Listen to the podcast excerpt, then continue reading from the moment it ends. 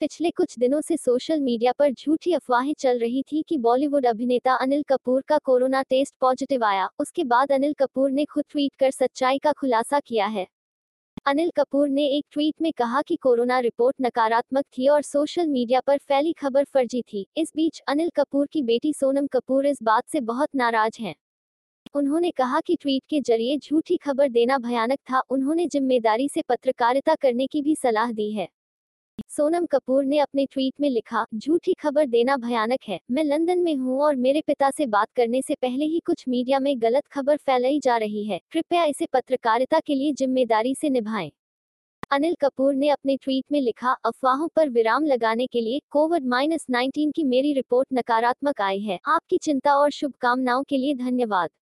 अनिल कपूर, वरुण धवन, कियारा आडवाणी और नीतू सिंह के साथ चंडीगढ़ में जुग जुग जियो की शूटिंग कर रहे थे। फिल्मांकन के दौरान नीतू सिंह और निर्देशक राज मेहता का कोरोना परीक्षण सकारात्मक आया, जिससे एक हंगामा हुआ और शूटिंग रोक दी गई।